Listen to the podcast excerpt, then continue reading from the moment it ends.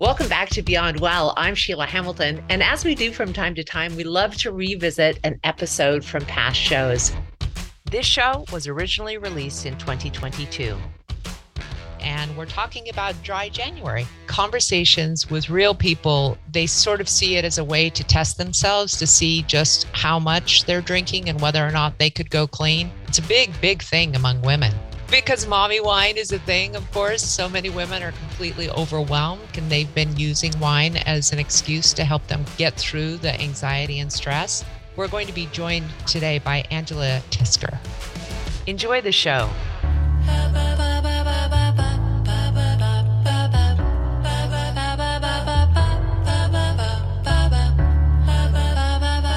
Welcome back to Beyond Well. I'm your host, Sheila Hamilton. Angela Teuscher is our guest today. Probably one of the most stunning interviews I've ever done because she talks about the evolution of being an overwhelmed mom to the point where she was getting up at 6:30 a.m.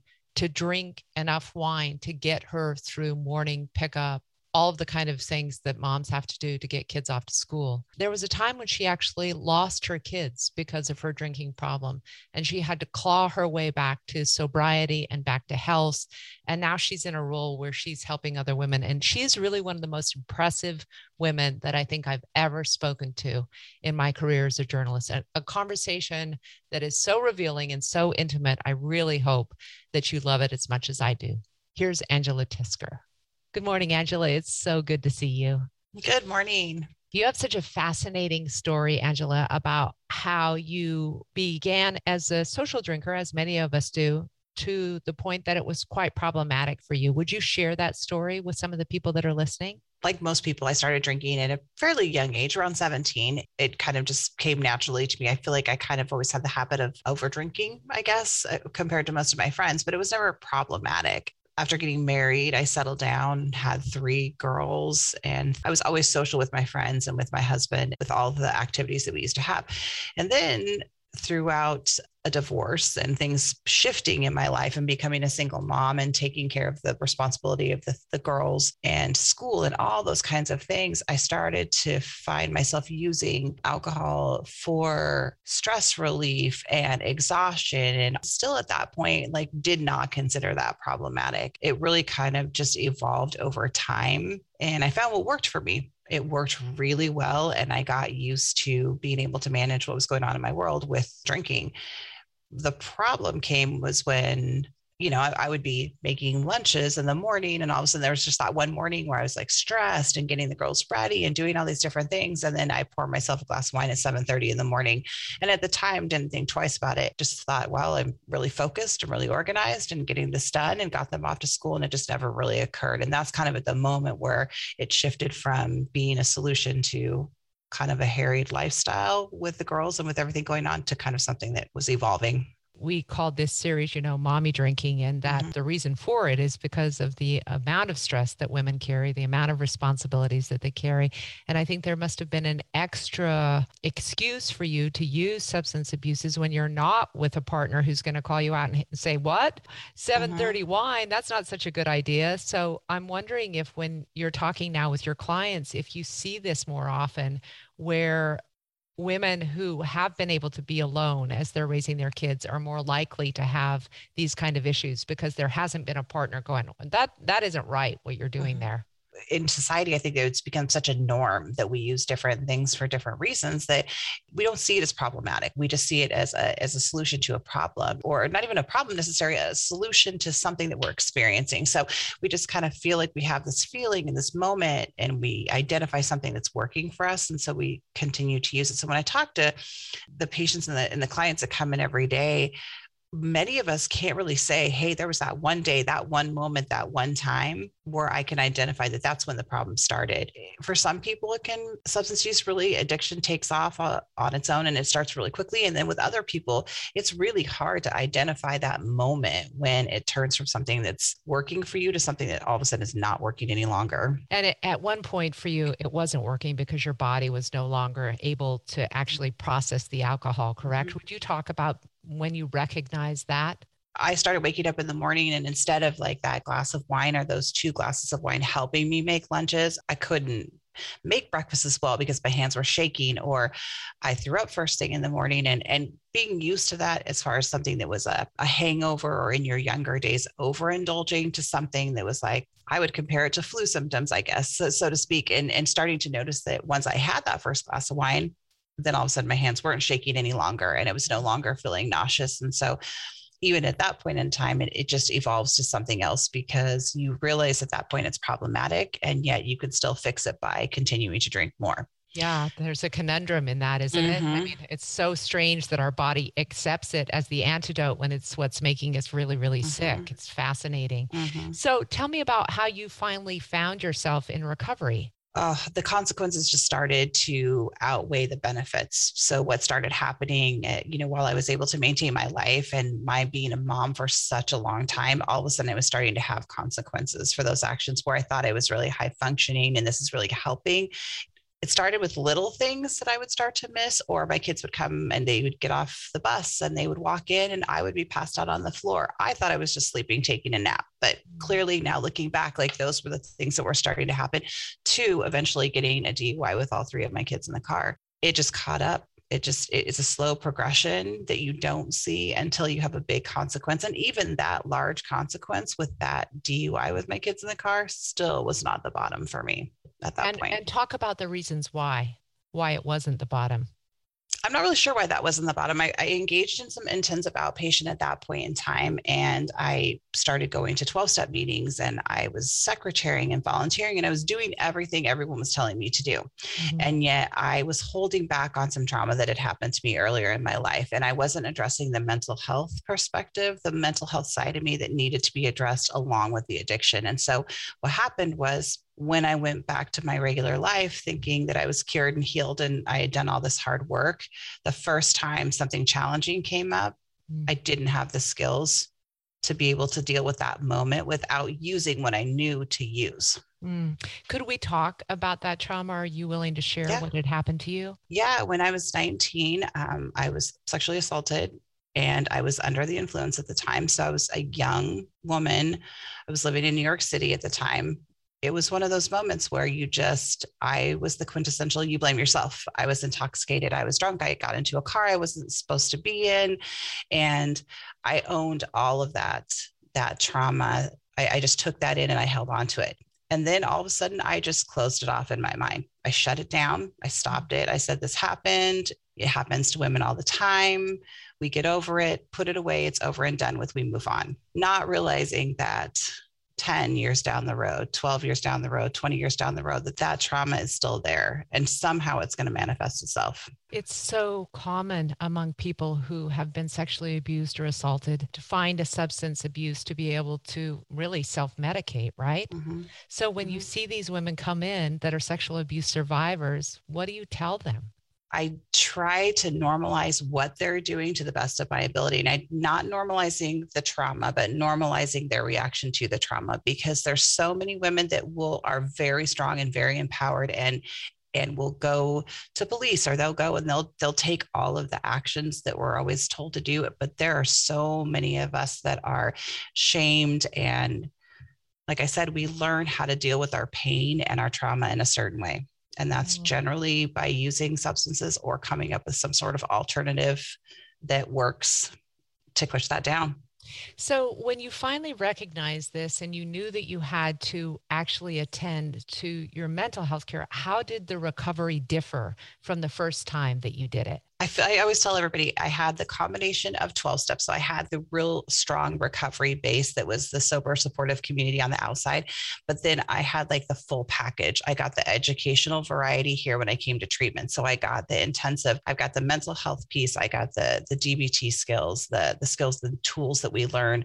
And then I also had the 12 step recovery. So I had like this perfect triangle of care. Mm-hmm. And I was able to take mental health medications and work with counselors who, you know, at one point, one of my counselors said to me, and I will never forget, because I was explaining my trauma and how what my fault was in the situation.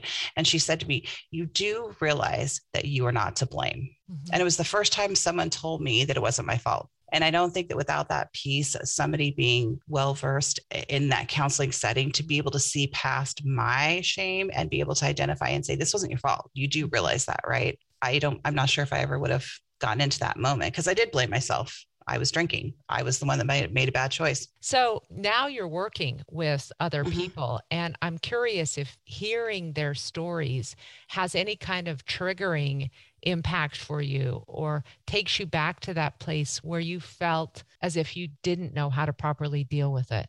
It does. But on the flip side, where I used to numb my emotions with alcohol, now I know when to be emotional and when not to. And I feel like the experience that I have to offer is from that side of being able to let people know every day, like, I understand there's nothing that you can say to me that is going to shock me or surprise me. As a lot of us in recovery, we catch people off guard with that because there's that lack of understanding that you're not going to understand where I come from and, and being able to every day be like, I absolutely understand exactly where you're at.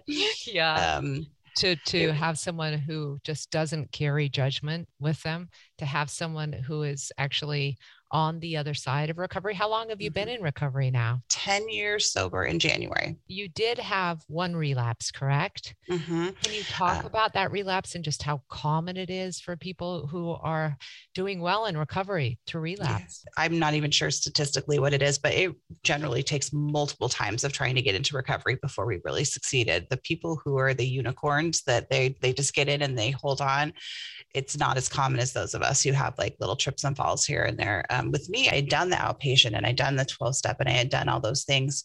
But because I had held back that trauma, because I'd held back that piece, I I still had that. What we sometimes talk about is like secrets. Secrets will keep you sick. It's one of those things where I went back to my life. I was functioning. I had my kids back in my life. I was taking them to school, doing all of the things that I was supposed to be doing. And the misunderstanding I had with myself was, oh, I've almost gotten to that year point. I've almost got a year sober. I think I'm healed. And it Mm. was just that instant thought of if I could put alcohol down for 11 and a half months, then I can certainly put it down again if I only have a couple glasses of wine. Mm. And for me, that instantly started off that reaction of now I know how to numb. Now I know how to quiet my brain.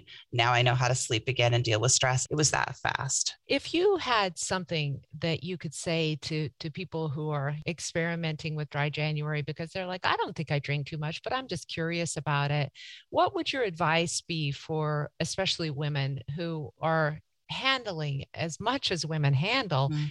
who maybe are turning to alcohol every single night or every single lunch what do you say to them I would say challenge yourself, challenge yourself to actually try to do that and see how long it takes before even the thought is crossing your mind. I guess I would challenge people not to say, okay, at the end of this 30 days, look at what I've done, but to me more intensely look at like after two days i'm actually wanting to drink and i'm having to fight it for the rest of those 28 days or 30 days to mm-hmm. actually see how long it takes before you're really craving that moment of understanding that this is what's helping you to do so And- getting to and- that 30 days is great, but I think that really timing it out and seeing how long it is before you think to yourself, oh, it's five o'clock. I normally have wine at this time. Yeah, it's five o'clock, or oh, I just had this conversation with my ex about child sharing, or you know, whatever the number of things are Mhm. that push our buttons.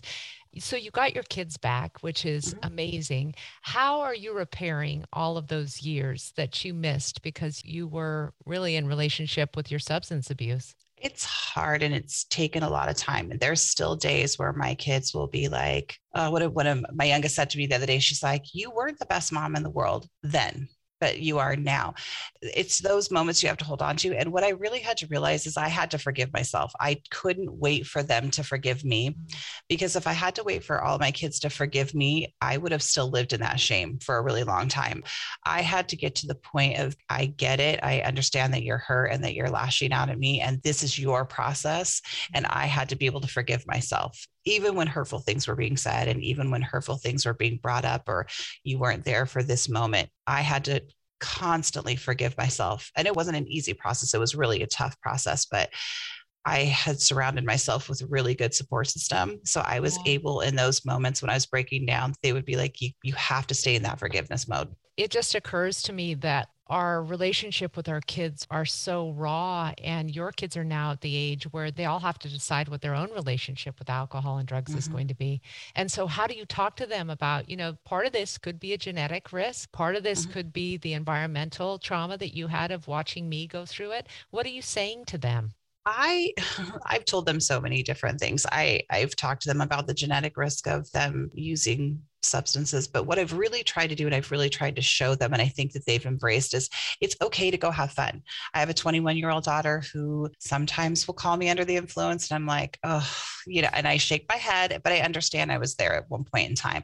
What I think that I've taught them and try to talk to them about is really enforcing that message of decide why if you're going out with your friends and you're just going to go have a fun night, that's okay. But if it starts to turn into what am I using this for? What emotion am I trying to bury? Then let's talk about what's affecting you there.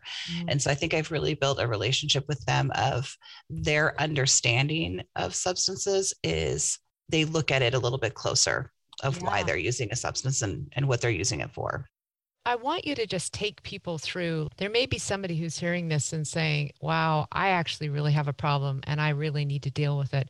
What is the process for a person if they decide to go inpatient recovery at Fora Health? If they decide outpatient is is not for me, I really need the help of a dedicated team. Mm-hmm. Describe what goes on. It really kind of depends on what angle that you come from. If you've become physically addicted to substances, and you'll know that. I, I, I think anybody would know at that point if they're really starting to feel ill. And I'd love to address alcohol specifically because it's a really dangerous substance to withdraw from. Mm-hmm. So I would recommend for anyone who is even feeling physical symptoms when they're not using that substance to try to initiate through our withdrawal management because that's just the safest venue to have doctors and nurses with eyes on you making sure that that process is safe after that with inpatient especially with our organization we try to take people directly from our withdrawal management if we can because someone who's leaving from one step to the other it's hard to be successful when you don't have that stability on the back end of finishing like a detox program. Yeah.